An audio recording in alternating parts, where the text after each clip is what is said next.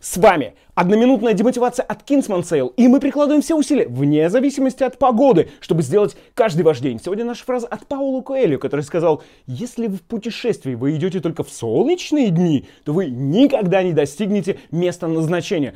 Лучше всего эту фразу проиллюстрировал самый замечательный ведущий программы в мире животных Николай Дроздов, который сказал, однажды в интервью, что раньше мне как-то больше нравились солнечные дни, а дождь я не любил. А теперь я выхожу и смотрю, о, дождь, прикольно, он такой интересный, по-другому себя ведет природа. Мне он стал нравиться. Понимаете, то есть во всем можно найти свою прелесть. А если вы занимаетесь продажами, то вы наверняка в курсе, что дождливый день а, с вами гораздо охотнее встретится покупатель, чем в обычный солнечный. Поэтому Поэтому любой день важен, вне, вне зависимости от погоды или обстоятельств.